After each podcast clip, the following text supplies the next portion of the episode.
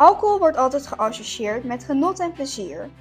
We horen wel vaak dat alcohol slecht voor je is.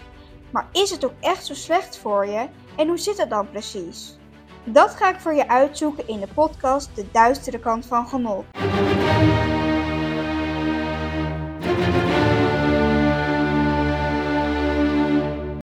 Welkom bij deze gloednieuwe aflevering.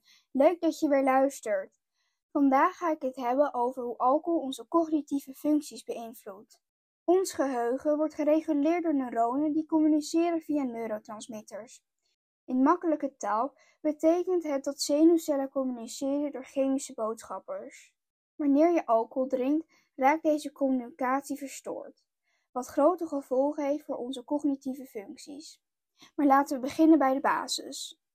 Alcohol verstoort de chemische boodschappers in de hersenen, de neurotransmitters. Het beïnvloedt neurotransmitters zoals dopamine, serotonine, gamma-aminoboterzuur, ook wel bekend als GABA, en glutamaat. Deze verstoring heeft gevolgen voor de communicatie tussen de zenuwcellen en belemmert de synaptische plasticiteit. Synaptische plasticiteit is het vermogen van synapsen. Dat zijn de verbindingen tussen zenuwcellen om te veranderen in respons op ervaringen.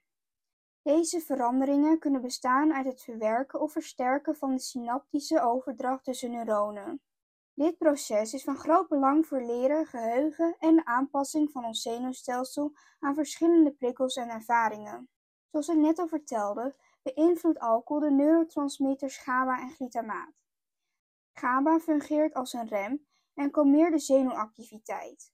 Glutamaat werkt juist als een gaspedaal dat de zenuwactiviteit stimuleert. Alcohol verstoort de balans tussen deze neurotransmitters, wat leidt tot een ontregelde communicatie tussen neuronen. Alcohol beïnvloedt het geheugenproces in de hersenen. Dat bestaat uit verschillende fasen: sensorisch geheugen, korte termijn geheugen en langetermijn geheugen. De hippocampus speelt hierbij een belangrijke rol. In het sensorische geheugen worden zintuiglijke indrukken kort vastgehouden. Daarnaast gaat informatie naar het korte termijn geheugen, waar bewuste verwerking plaatsvindt. Belangrijk is de overdracht naar het langetermijn geheugen, waar informatie langdurig wordt opgeslagen. Alcohol heeft een sterke invloed op de hippocampus vanwege de vele alcoholreceptoren. Deze receptoren regelen de neurotransmitters die betrokken zijn bij het vormen van synapsen. En synapsen waren de verbindingen tussen zenuwcellen. Alcohol beïnvloedt deze neurotransmitters, wat resulteert in verminderde verbindingen tussen zenuwcellen.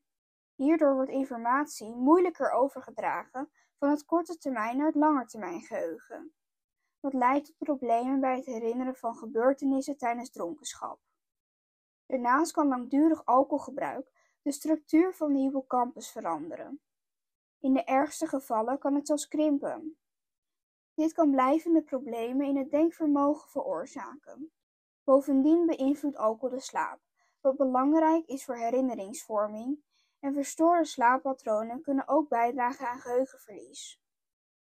Alcohol verstoort ons slaapritme op verschillende manieren, ondanks dat het in eerste instantie een ontspannend effect heeft.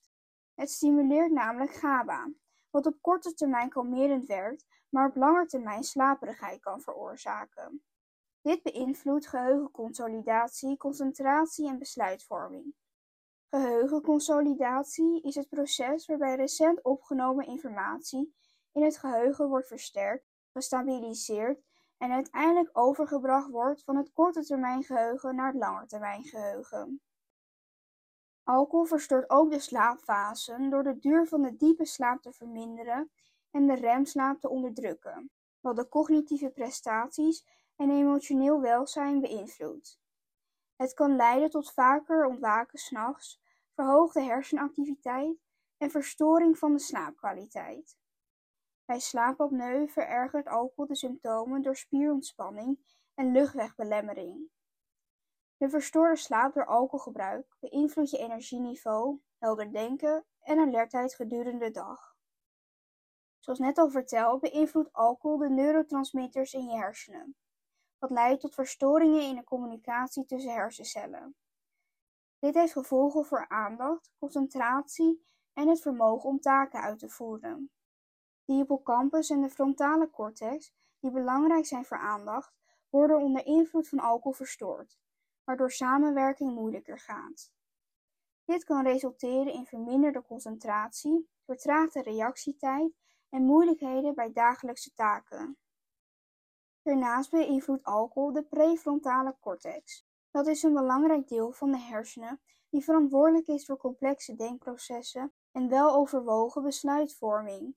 Doordat alcohol de neurotransmitters beïnvloedt, ontstaat een verstoring in de communicatie tussen zenuwcellen. Alcohol vermindert de activiteit van neurotransmitters, wat resulteert in een remmend effect op de prefrontale cortex.